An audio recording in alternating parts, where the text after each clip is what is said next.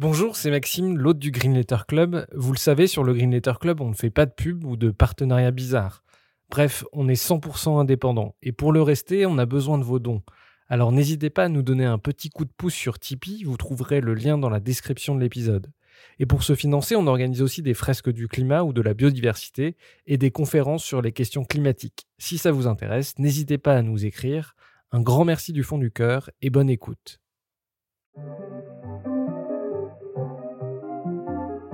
Bienvenue dans le Green Letter Club, la chaîne qui décortique les grands sujets écologiques. Aujourd'hui, nous allons plonger la tête dans nos poubelles, microplastiques, décharges à ciel ouvert ou continents de déchets. La planète craque sous le poids de nos poubelles. D'où cette question, comment faire pour réduire nos déchets ? Pour y répondre, nous avons invité Flore Berlingen, directrice de Zero Waste France, une association qui milite pour la réduction du gaspillage et des déchets. Bonjour Flore Berlingen, ma première question est toute simple. Pourquoi doit-on absolument réduire nos déchets ? Quels problèmes posent-ils ? Alors, ils sont nombreux les problèmes posés par les déchets. Euh, alors, si on prend, la... on va peut-être commencer par le bout de la chaîne, c'est-à-dire les conséquences de nos déchets euh, au niveau de leur traitement. Euh, aujourd'hui, les déchets qu'on, qu'on jette, nous, euh, les, les individus, les ménages, euh, ils ont trois destinations possibles. Euh, soit ils vont rejoindre une filière de recyclage parce qu'ils ont été triés et parce qu'ils sont recyclables, ce qui n'est pas le cas de tous les déchets. Euh, soit ils ne le sont pas ou ils n'ont pas été triés, et dans ces cas-là, ils vont terminer en décharge ou en incinérateur. Euh, il y a environ deux tiers euh, des déchets qu'on produit en France qu'on met soit dans des décharges, soit dans des incinérateurs, c'est ça ? Oui, donc c'est un petit peu moins que, que deux tiers, euh, mais donc c'est encore la majorité de nos déchets, autrement dit, oui, qui, euh, qui terminent dans des installations de traitement sans aucun euh, recyclage, sans aucune récupération de, de la matière possible. Et les, les deux, à la fois les décharges et à la fois les incinérateurs, ça pollue beaucoup ? Oui, alors on peut revenir en, un peu plus en détail hein, sur les, les impacts de ces deux types de traitements. Les décharges, c'est quoi ? c'est, c'est des, Ce sont des installations dans lesquelles on va tout simplement enfouir, euh, entasser des déchets. Alors ce qui est, ce qui est amusant, c'est que le terme de décharge, aujourd'hui, il est pas, il n'est plus officiellement utilisé. On a parlé euh, euh, d'abord de centres d'enfouissement technique, maintenant on parle d'installation de stockage de déchets non dangereux. Euh, c'est une manière du coup de rendre plus acceptables ces installations, mais en réalité c'est quand même toujours la même chose. C'est un trou, euh, alors avec une, une bâche, euh, un bâche géotextile qui est censée assurer une certaine étanchéité de, euh, de l'installation, mais ces bâches, on a, on n'est pas en mesure aujourd'hui d'estimer leur durée de vie précise. Euh, il y a des liquides qui percolent, euh, qui euh, voilà qu'on appelle les lixiviates, et voilà à terme euh, on ne sait pas ce que deviennent euh, finalement ce, ces, ces pollutions, euh, enfin ces, ces polluants euh, et la manière dont ils peuvent infiltrer à terme le sous-sol. Quelles sont les répercussions des incinérateurs sur l'environnement ? Est-ce qu'on sait le mesurer ? Alors les incinérateurs, on peut on peut mesurer euh, leurs émissions. Euh, même si on a, on les mesure pas toutes, en fait, on va, on va suivre certains, euh, euh, certains polluants, euh, enfin, dont, pour lesquels il existe une norme à ne pas dépasser, et cetera. Donc, on va, le, le monitoring des émissions, il va, il va concerner un certain nombre de, de substances, mais pas toutes. Euh, on va pouvoir mesurer, estimer la quantité de, de C O deux émise par euh, les incinérateurs. Mais voilà, il y a des choses qu'on, qu'on ne maîtrise pas non plus euh, complètement, à savoir euh, donc le l'impact des émissions de polluants euh, pour la, la santé euh, des riverains. Aujourd'hui, euh, comme il s'agit de, d'une combinaison entre bon, bah, les, les, les fumées des incinérateurs et puis plein d'autres sources de pollution, euh, l'effet cocktail de, de toutes ces sources de pollution atmosphérique, euh, il est euh, pour l'instant encore mal connu.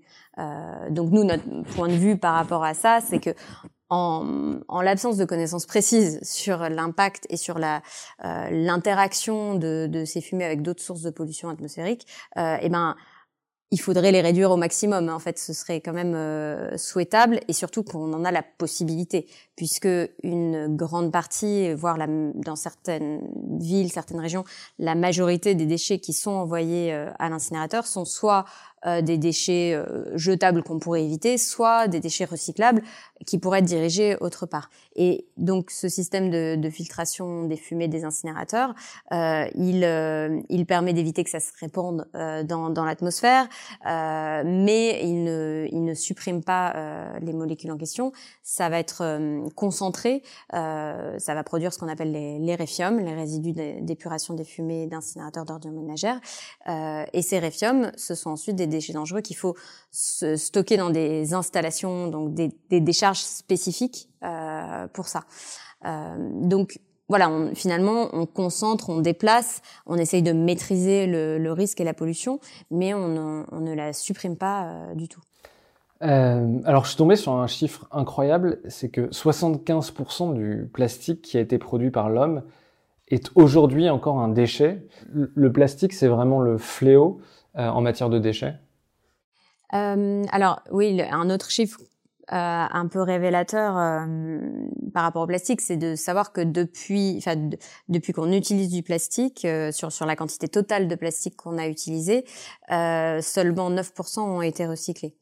Euh, donc ça nous ça nous laisse entrevoir que le, le recyclage il reste euh, totalement embryonnaire euh, en ce qui concerne la matière plastique et euh, et moi j'irai même plus loin, enfin c'est il ne constituera pas la solution à ne, au problème posé par le plastique euh, parce qu'il se recycle pas à l'infini le plastique euh, parce que du coup à chaque cycle de recyclage comme il y a une perte en qualité du matériau, euh, on va rajouter de la matière vierge, donc on, on continue à finalement avoir un besoin euh, d'extraction lié à ça. J'ai et... lu qu'il y avait à peu près deux pour cent des plastiques qui étaient réutilisés, recyclés plus d'une fois. Ça veut dire qu'en fait, c'est une vaste blague, cette idée de, du recyclage du plastique. Alors, c'est c'est pas une blague parce qu'on on, on fait euh, du, du recyclage du plastique. Ce qui est une blague ou... enfin, c'est pas une très bonne blague en l'occurrence, qui est plutôt euh, un, un écran de fumée euh, qu'on, qui est quand même entretenu, euh, je pense, par les, les industries euh, productrices ou utilisatrices du plastique. C'est que on nous fait miroiter euh, cette idée d'un recyclage à l'infini, euh, d'une économie circulaire parfaite, euh, et, et elle est cette image-là, elle est particulièrement fausse concernant le plastique, parce que voilà, aujourd'hui, euh, on n'est on, on n'est pas capable euh, de, de recycler le plastique de, de manière suffisamment euh, optimisée pour que, euh, pour que le nombre de cycles de recyclage soit plus important que deux, trois, euh, que, comme c'est euh, comme c'est le cas. Parce qu'en fait, à chaque cycle de recyclage, euh, on perd en qualité. Donc, euh, soit on essaie de refabriquer quand même la même chose, mais en, en, avec un énorme apport de matière vierge, euh, soit on va euh, recycler, mais pour fabriquer un autre type d'objet, et ce sera probablement la, le dernier cycle de recyclage.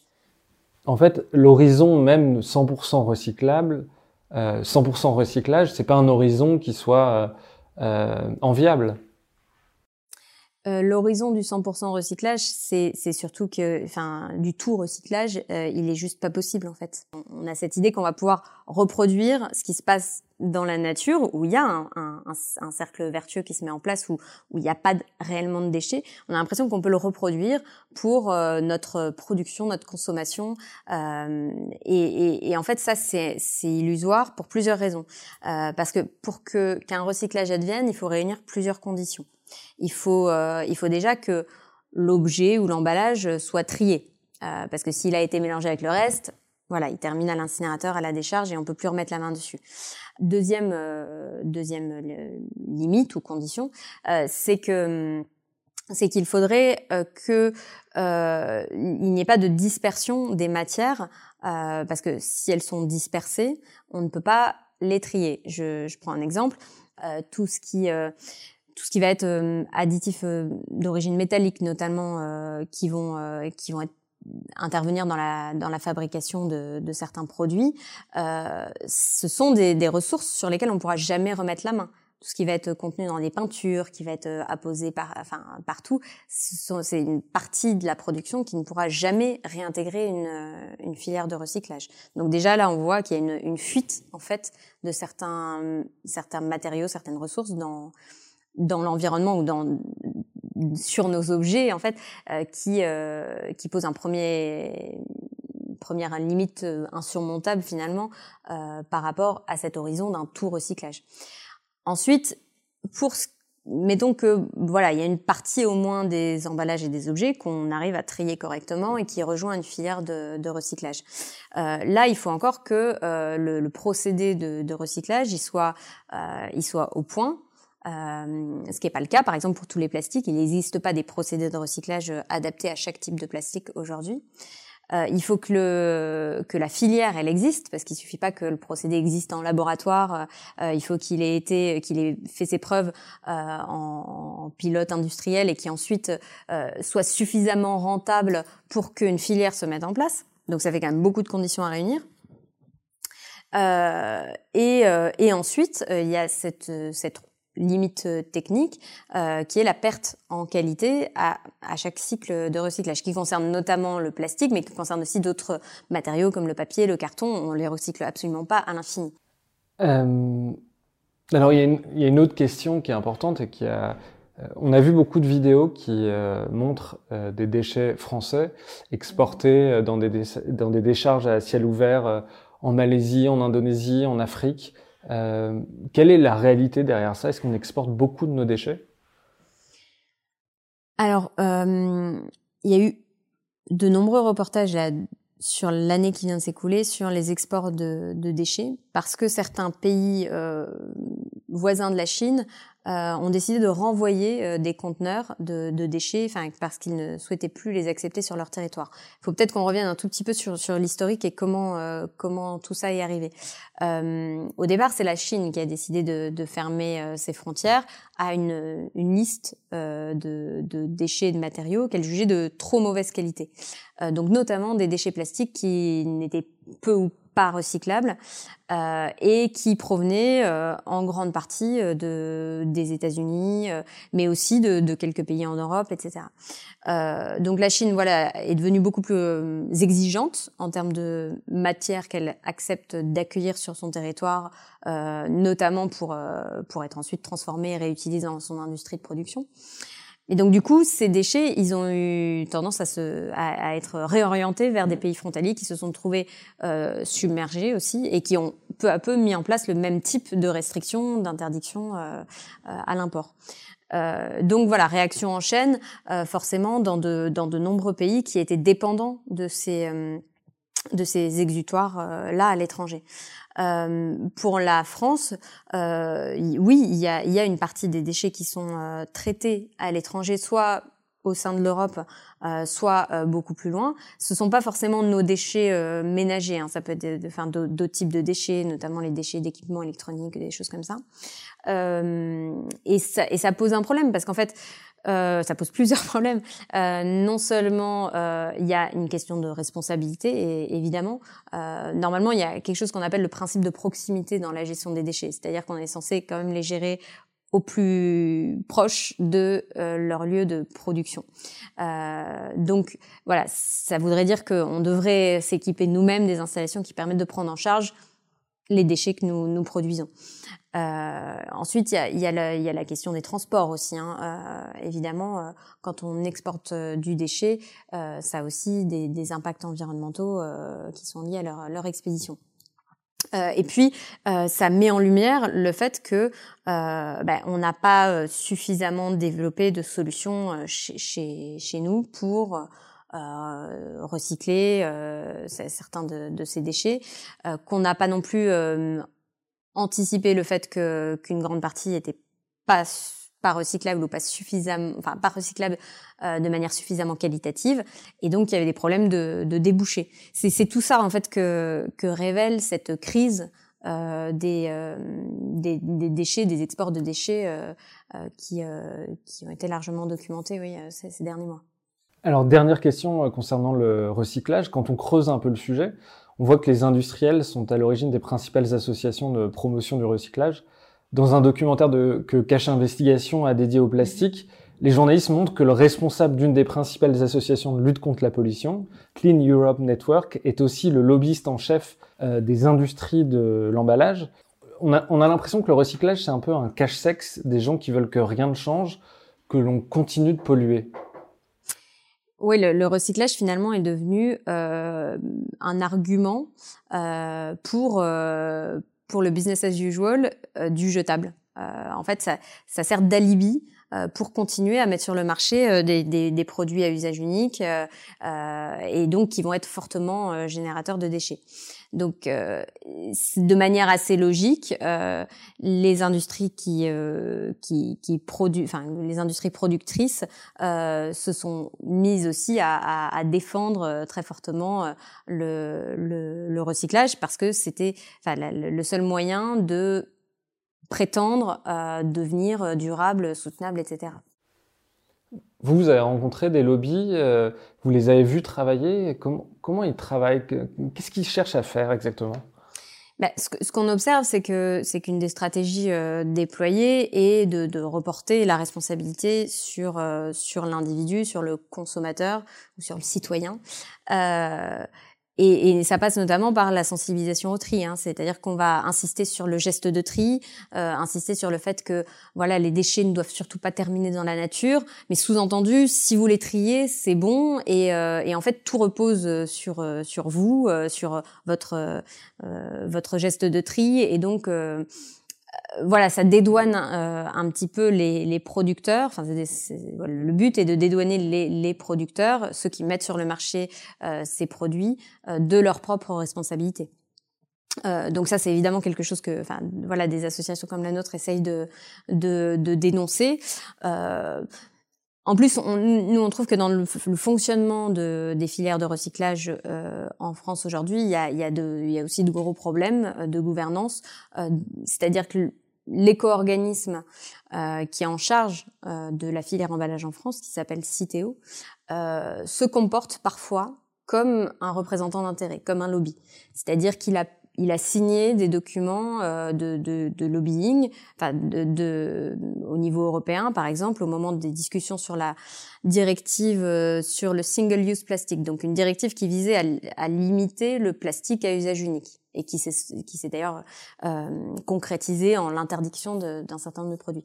Dans le cadre des discussions sur cette directive, il y a eu évidemment un fort lobbying de, des industries euh, productrices de plastique et, et plus largement des industries qui, qui utilisent le plastique, l'industrie de, de l'agroalimentaire, de la grande distribution. Euh, et donc, euh, il y a eu notamment un... Un, un position paper, enfin une note de position, pardon, je cherchais le mot, euh, signée par toutes les fédérations professionnelles de ces industries euh, plasturgistes, agroalimentaires, grandes distrib, et euh, par l'éco-organisme Citeo en charge du, du recyclage en France, alors que ce n'est absolument pas son rôle théoriquement. Son rôle, c'est d'organiser euh, le de, de et de financer par par une redistribution des éco-contributions, de financer les filières de, de recyclage en France. Concrètement, ça veut dire qu'ils euh, ils font quoi? Ils vont voir des députés, enfin les lobbies de l'emballage vont voir des députés en leur disant euh, euh, non, la, la consigne c'est pas bien, il faut continuer à avoir euh, des bouteilles en plastique parce que c'est c'est beaucoup plus pratique pour le consommateur. C'est, c'est des discours comme ça?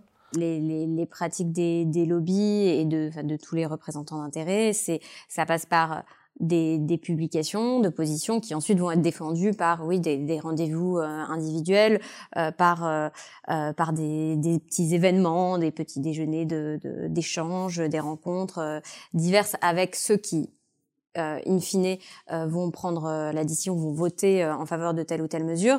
Euh, c'est pas tellement que ce soit répréhensible en soi, parce que ça peut se faire de manière euh, ouverte, transparente, et cetera. Hein. Euh, et puis, enfin, mais l'essentiel étant que euh, y ait une représentation de l'ensemble des intérêts en, en jeu, et pas euh, et pas d'un, d'instrumentalisation, de manipulation aussi euh, euh, de la part de, de certains lobbies. Sur le, le sujet de la consigne, en l'occurrence, euh, en France, il y a eu, enfin, il y a eu des débats assez euh, mouvementés euh, euh, sur le sujet de la consigne dans le cadre de la loi, des discussions sur la loi anti-gaspillage pour une économie circulaire. Donc entre le milieu et la fin de l'année euh, deux mille dix-neuf.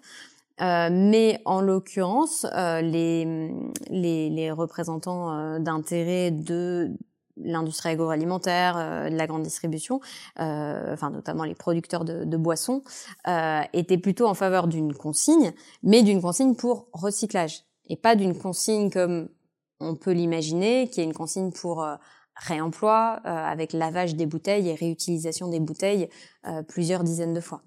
Euh, mais la raison pour laquelle ils, ils défendent la consigne pour recyclage, c'est parce que justement, enfin, ils défendent le recyclage, euh, le recyclage comme étant une solution euh, pour pouvoir continuer à mettre sur le marché euh, toujours autant et toujours plus de bouteilles en plastique euh, à usage unique. Alors dans cette loi anti-gaspillage, il y a l'interdiction de certains plastiques à usage unique, comme euh, par exemple les cotons-tiges, euh, les assiettes jetables, euh, effectives dès deux mille vingt. En revanche, il y a de nombreuses interdictions qui ont été reportées jusqu'à deux mille quarante. Qu'est-ce que vous pensez de cette loi ? Alors, les, certaines interdictions, en fait, et, avaient été prises par des, légis, des, des lois précédentes. Hein. Euh, ce qui concerne la vaisselle jetable ou les cotons-tiges, par exemple, ce sont, ce n'est pas véritablement la loi anti-gaspillage, ce sont des, des lois précédentes, euh, biodiversité, et cetera. Donc, qui avait prévu une entrée en vigueur euh, plusieurs années après, le temps pour les acteurs euh, concernés de, de s'organiser et de voilà de trouver des solutions de substitution, d'écouler leur stock, et cetera. Donc il y avait le temps de s'organiser. Euh, ce qui ce qu'il faut noter, c'est que malgré ces délais euh, donnés, euh, certains ont quand même cherché à contourner la réglementation, notamment en matière de vaisselle euh, jetable, euh, enfin vaisselle plastique hein, jetable, parce que c'est pas toute la vaisselle jetable qui a été interdite. Euh, dans le dans les rayons des, des supermarchés au mois de janvier, on, on voyait encore euh, beaucoup de, de vaisselle jetable en plastique. Euh, alors soit carrément parce que elle avait été, semble-t-il, oubliée, soit euh, parce que euh, le l'emballage avait été changé avec la mention euh, réutilisable. Euh, alors de la vaisselle jetable était devenue par miracle euh, réutilisable. Euh, voilà, alors que le, le produit était le même, c'est-à-dire, euh, enfin voilà, un plastique de très euh, basse qualité et pas du tout conçu pour la réutilisation. Donc on voit que de temps en temps, même quand on laisse suffisamment de temps aux acteurs pour s'adapter et, euh, et pour changer de, de pratique, changer d'approvisionnement, malgré tout, il peut y avoir des, des contournements. Euh, ensuite, la loi anti-gaspillage, oui, elle fixe de nouvelles euh, de nouvelles interdictions, et notamment une mesure qui a été très euh, très médiatisée, l'interdiction de tous les plastiques à usage unique à, à horizon deux mille quarante. Le problème, c'est que c'est une échéance quand même très lointaine, et donc la, la question qui se pose, c'est quelles sont les étapes pour arriver à cette interdiction, et, et comment on va mettre ça en œuvre, et cetera. Et tout ça est renvoyé quand même beaucoup à, à des décrets d'application, dont la négociation commence là actuellement, mais euh, mais de, dont on dont il est difficile pour euh, pour l'instant d'évaluer du coup la, la la vraie portée. Et vous, du coup, qu'est-ce que vous en pensez? euh, Vous pensez que c'est quoi? C'est les lobbies qui ont réussi à faire plier le gouvernement? Euh, alors, en fait, cette interdiction de d'utilisation des des plastiques à usage unique Euh, à horizon deux mille quarante, elle a été ra ra rajoutée euh, assez tardivement dans le processus de dis discussion de la loi. Euh, c'est pas spécialement, je pense, sous l'effet euh, d'un lobby ou d'un autre. Euh, ça a été plutôt rajouté pour euh, fixer un cap euh, et essayer de montrer que cette loi allait dans le sens de, de l'interdiction, enfin, de, de, d'une réduction de l'usage du plastique dans notre société d'une manière générale. Donc, c'est pas une mauvaise chose en soi. Euh, c'est très bien de, de fixer un un horizon, euh, mais euh, concrètement, ça, ça peut tout à fait rester lettre morte si on n'en prévoit pas les étapes d'application. Donc, euh, donc nous, on est assez neutre finalement par rapport à cette, cette mesure, cette annonce. Euh, nous, on, on attend de voir des choses beaucoup plus concrètes se mettre en place. Euh, il y a des choses sur lesquelles on, on a travaillé, nous, activement, et on, on a joué aussi notre rôle euh, de, d'influence sur, euh, sur les... les parlementaires, c'est-à-dire euh, nous aussi, on est allé les voir pour leur suggérer, leur proposer euh, des, des choses, des amendements, des, des propositions supplémentaires. Il euh, y, a, y a une mesure sur laquelle on a beaucoup travaillé et qui a été reprise, et on, on en est assez content, c'est l'interdiction de du jetable, des, enfin, des, des emballages et de la vaisselle jetable dans les fast-food, enfin, ou dans la restauration d'une manière générale, lorsque les repas sont pris sur place. Euh, c'est quelque chose qui semble un petit peu évident, hein, que quand on est sur place, on n'a pas besoin de jetables, mais concrètement, les fast-food notamment ont construit tout leur modèle sur le fait, au contraire, d'utiliser euh, du jetable, euh, y compris pour les repas pris sur place. Euh, concrètement, ça va, ça va représenter une quantité de déchets qui est pas négligeable du tout, puisque on peut considérer qu'à peu près un repas sur deux est pris sur place dans les fast-foods, euh, et que et que les, enfin voilà, les quantités de, de déchets produites par des enseignes comme McDonald's est, est phénoménale, euh, voilà, de, de l'ordre de un kilo par euh, par minute ou par seconde, j'ai un petit doute, euh, en France par exemple. Justement, quelles sont vos relations avec les décideurs politiques? Euh, Qu'est-ce que vous allez voir? Est-ce que c'est les députés, les maires? euh... Tout le monde. Et comment ils reçoivent vos idées aujourd'hui?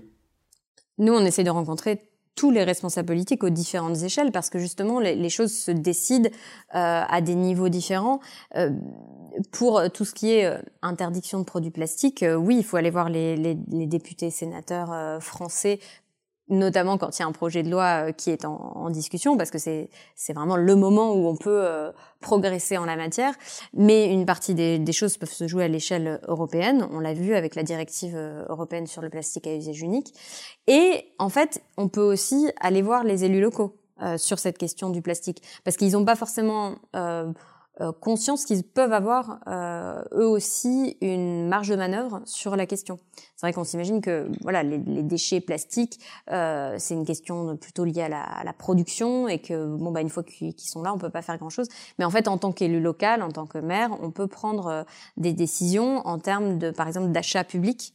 Euh, on va on va contrôler euh, une partie des commandes publiques faites pour la restauration scolaire, par exemple. Euh, Ou pour voilà pour tout pour l'administration euh, en tant que telle, euh, donc on va pouvoir limiter la quantité de d'emballages ou d'objets jetables qui sont euh, tout simplement achetés par euh, l'acteur public. En tant que maire, on va pouvoir aussi prendre euh, des dispositions particulières pour que il y ait moins ou pas du tout de jetables, euh, pour tout ce qui va euh, induire une occupation de l'espace public. Euh, les autorisations liées à, à l'événementiel sur l'espace public peuvent être conditionnées au fait que on n'utilise pas de jetables. Voilà, c'est des petites mesures concrètes que nous on essaye de faire connaître aux élus euh, locaux, en l'occurrence, en leur disant bah voilà, il y a un tel euh, élu local qui l'a fait ailleurs, euh, ça fonctionne, vous voyez, il y a voilà, c'est on peut reproduire euh, tout simplement. Alors, on a beaucoup parlé des problèmes, on va parler des solutions. Quelles sont, vous, les grandes mesures que vous plébiscitez? Alors, euh, nous, no, no, nos champs de travail euh, vont concerner, d'une part, euh, l'amont, euh, c'est-à-dire tout ce qu'on peut faire pour euh, limiter euh, l'introduction d'objets jetables. Alors, quand je dis objets jetables, c'est ceux qui sont conçus pour une seule utilisation.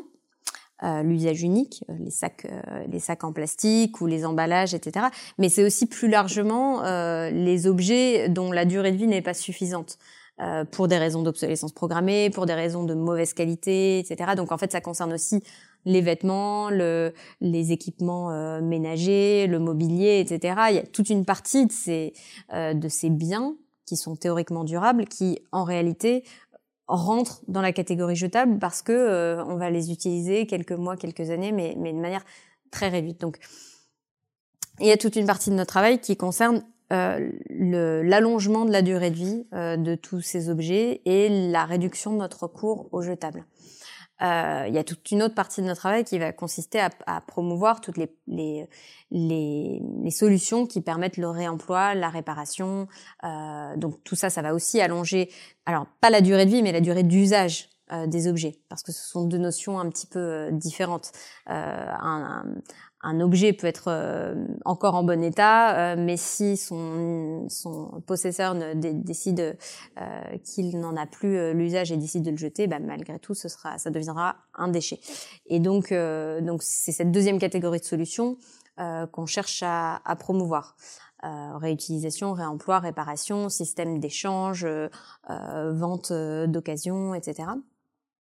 Et puis après, il y a une troisième catégorie de solutions euh, qui sont à mettre en place, qui concernent euh, les déchets produits malgré tout. Euh, et là, on s'est beaucoup concentré euh, ces dernières années à notamment la mise en place du tri des biodéchets, parce qu'il y a à peu près un tiers de notre poubelle qui est constituée de, de déchets organiques, euh, qui sont donc des déchets euh, fermentescibles, euh, qui peuvent produire du compost, qui peuvent être éventuellement euh, méthanisés pour produire euh, de, de l'énergie. Donc ça, c'est l'une de nos priorités par rapport aux déchets existants, c'est sortir cette partie-là de la poubelle, parce qu'en fait, elle a, elle a rien à faire dans, dans notre poubelle. Elle est, là, elle est euh, source de pollution, alors qu'elle pourrait être source de, de, de ressources, de richesses. Et, et c'est quoi les solutions là-dessus? Est-ce qu'on peut rêver d'un système de compost euh, euh, urbain, municipal? Alors, on peut plus que rêver de, de ce système. On peut demander à nos élus d'appliquer la réglementation, parce que en fait, c'est devenu euh, obligatoire. Enfin, c'est rentré dans la dans la dans la réglementation. Euh, le tri des biodéchets va être euh, obligatoire à partir de fin deux mille vingt-trois. Pour, c'est-à-dire que toutes les collectivités locales devront fournir une possibilité de tri à aux, aux citoyens. C'est-à-dire un compost Alors, dans la rue ou... C'est là que ça peut prendre différentes formes. La liberté est laissée aux collectivités de choisir la, le meilleur dispositif par rapport à, à leur territoire. Donc ça peut passer soit par euh, un maillage très dense de points de, de compost, de, de compost de proximité, de compost de bas d'immeuble, euh, la sensibilisation des habitants aussi au compost qu'ils peuvent faire dans leur jardin euh, quand on est dans des, des zones pavillonnaires ou des, ou des, ou des zones rurales. Euh, mais ça peut aussi passer, et souvent ce sera en fait euh, en complément, euh, par une collecte séparée des biodéchets. C'est-à-dire, oui, une nouvelle poubelle destinée aux biodéchets et qui serait collectée euh, voilà, de, en alternance avec la poubelle des recyclables, avec la poubelle des ordures ménagères résiduelles, et cetera. Et ça, de, de grandes villes le font déjà euh, en Europe. Euh, la ville de Milan, par exemple, le fait depuis plusieurs années. En France aussi, la ville de Lorient, par exemple, euh, a été l'une des pionnières, et la ville de Paris a commencé à le faire dans, dans trois arrondissements déjà, euh, avec un objectif de généralisation, euh, du coup, là, là dans, les, dans les prochaines années. Est-ce que justement, sur ces questions-là, ou d'autres, est-ce qu'il y a des villes qui sont modèles en Italie, euh, en Californie, euh, à Roubaix? On, on voit, on lit plein de villes qui, qui sont en avance en la matière. Pour vous, quelles sont les villes modèles et quel euh, système il faudrait mettre en avant? On est beaucoup allé euh, enquêter sur les meilleurs exemples, euh, à la fois chez nos voisins européens, euh, parfois un petit peu plus loin.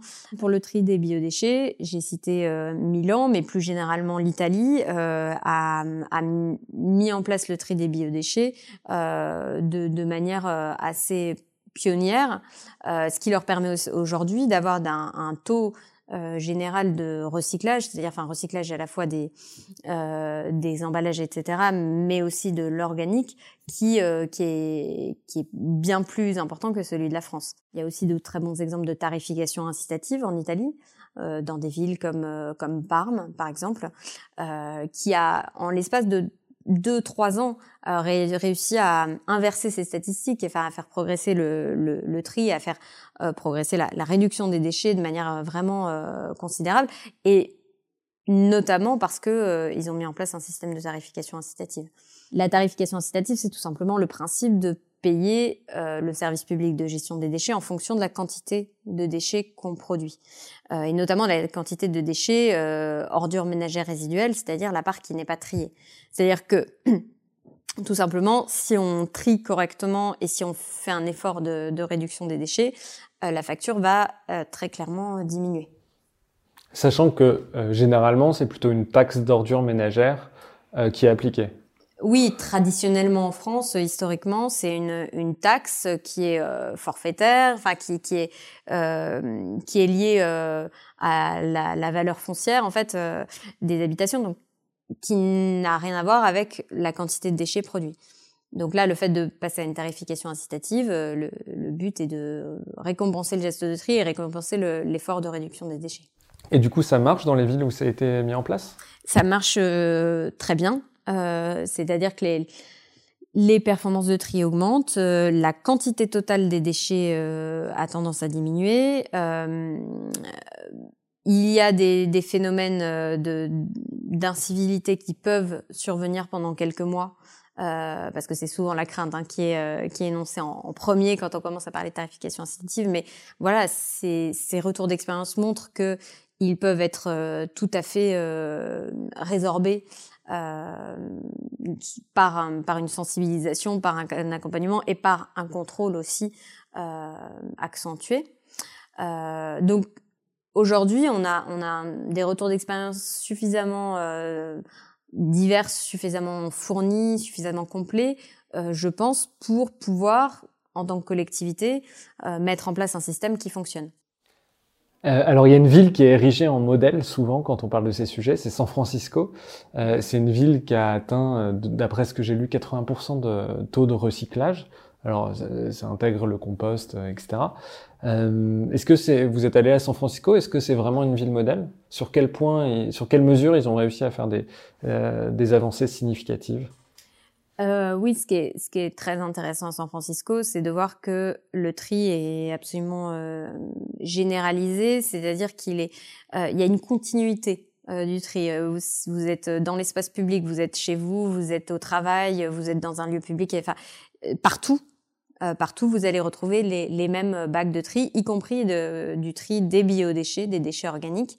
Euh, donc, ça montre que quand on généralise un, un système, ça devient aussi beaucoup plus facile pour les habitants de se l'approprier de, et de, de jouer le jeu. Ensuite, de, deuxième chose à noter par rapport à San Francisco, c'est qu'il y a un système de redevance incitative. Euh, enfin, qui s'appelle pas comme ça parce qu'en fait c'est c'est un système de, de facturation plus précisément. Euh, alors eux, ils n'ont pas forcément eu à gérer une transition parce que ce système est en place depuis depuis toujours. Enfin, ça, ça a un petit peu toujours fonctionné comme ça. Ce qui est intéressant, c'est que ce système, il il euh, il permet de d'encourager le geste de tri, euh, mais il il reste aussi incitatif à la réduction des déchets. C'est-à-dire que les gens euh, payent le service de, de collecte des déchets pour la partie euh, Euh, déchets en mélange, mais il la paye aussi pour la partie déchets recyclables, moins cher, mais il la paye quand même. Enfin, c'est, c'est important comme signal pour dire c'est pas parce que c'est recyclable que c'est pas grave. Euh, non, il faut réduire aussi cette poubelle-là. Euh, autre chose intéressante euh, qu'a fait San Francisco, c'est vraiment un, un effort de sensibilisation euh, énorme sur le tri des biodéchets, sur euh, en expliquant ce qu'allaient devenir les biodéchets. Si on les trie, ils vont pouvoir être transformés en compost et ça va aller directement aux agriculteurs euh, de, de, de, de Californie, enfin de, en tout cas une zone proche de San Francisco. Euh, et comme euh, voilà, comme c'est, euh, ils ont réussi à le mettre en scène, à l'illustrer et à le communiquer de manière assez convaincante à la population. Je pense que c'est, ça a été vraiment un facteur de, de réussite et qui explique leur bonne performance euh, aujourd'hui. Après, si on devait quand même euh, noter une, une réserve euh, par rapport à l'exemple de San Francisco, euh, c'est qu'il faut se rappeler que le, enfin, il faut pas juste regarder la performance de recyclage. Il faut regarder la quantité en valeur absolue de déchets produits. Et, euh, et se rappeler que le recyclage n'est pas la panacée. Aujourd'hui, San Francisco euh, euh, est confronté, comme plein d'autres villes américaines, euh, aux difficultés de recyclage de leur plastique du fait de la fermeture des, des frontières chinoises. Euh, voilà, ils étaient très dépendants de ces installations. Donc, on voit bien que même s'ils ont atteint des de très bonnes performances de tri, ils sont eux aussi confrontés au fait que bah, le, le, la quantité tellement importante de déchets jetables, euh, voilà, que ce soit recyclable ou pas, euh, ça leur pose problème. Euh, dernière question, euh, qu'est-ce que vous conseilleriez aux gens qui nous écoutent et qui veulent mettre en place euh, des habitudes zéro déchet? euh, Alors, on se, on se pose souvent la question de ce qu'on peut faire à titre perso, euh, parce que là, c'est vrai qu'on a beaucoup parlé de tout ce qui pouvait être fait au niveau euh, euh, politique, euh, que ce soit au niveau national ou au niveau local, mais il y a aussi des choses qu'on peut faire directement euh, nous-mêmes. Euh, alors, réduire euh, sa poubelle, Euh, ça peut être un, un bon point de départ, euh, enfin, en, en essayant de, d'acheter moins emballé, d'acheter un peu plus en vrac, de, de faire euh, voilà, attention à un certain nombre de, de choses dans ses achats du quotidien. Euh, démarrer un compost, euh, ça peut être une très bonne idée parce que c'est, enfin, tout de suite l'impact va être euh, très concret. C'est un tiers de la poubelle euh, qui, qui est réduit. Euh, et c'est assez facile quand on dispose d'un jardin, et c'est possible euh, quand on est en appartement, euh, soit parce qu'on aura la chance de trouver un compost partagé euh, pas très loin de chez soi, soit parce qu'on va se lancer dans, dans du lombricompostage, ce qui est, euh, ce qui est une possibilité un petit peu plus contraignante, mais tout à fait euh, applicable. Euh, mais je dirais que si on veut, enfin euh, si on garde en, en tête l'idée d'avoir un impact, euh, il faut, euh, il faut avant tout et surtout se poser la question de ces achats plus, euh, les achats plus conséquents, les achats peut-être un peu moins quotidiens euh, qu'on fait, les achats de vêtements, les achats d'équipements euh, électriques, électroniques, euh, les achats de mobilier, euh, et cetera. Parce qu'en fait, la plus grosse consommation de ressources, euh, elle se situe à ce niveau-là. Euh, donc, on va pouvoir nous réduire notre petite poubelle au quotidien et c'est indispensable et c'est important. Euh, mais euh, mais si on regarde l'impact environnemental global, il faut euh, il faut aussi et surtout s'attaquer à notre consommation de biens. Euh, et donc le meilleur moyen euh, de, de réduire son empreinte à ce niveau-là, c'est de se tourner vers des objets qui sont déjà en circulation. C'est-à-dire de la seconde main, des objets qu'on peut emprunter, louer, euh, récupérer d'une manière ou d'une autre, euh, parce que là on va euh, on va en fait rentabiliser, euh, pour utiliser un terme économique, mais rentabiliser l'investissement en ressources qui a été fait, plutôt que de voilà dès qu'on achète un produit neuf, et eh ben euh, derrière il y a une extraction de matière, il y a une extraction de ressources, une transformation, enfin bref toutes les étapes de production euh, qui sont extrêmement consommatrices, euh, polluantes, émet- émettrices de gaz à effet de serre, et cetera. Euh, Flore Berlingen, un grand merci d'être venu nous voir dans le Green Letter Club. Merci beaucoup. Cet entretien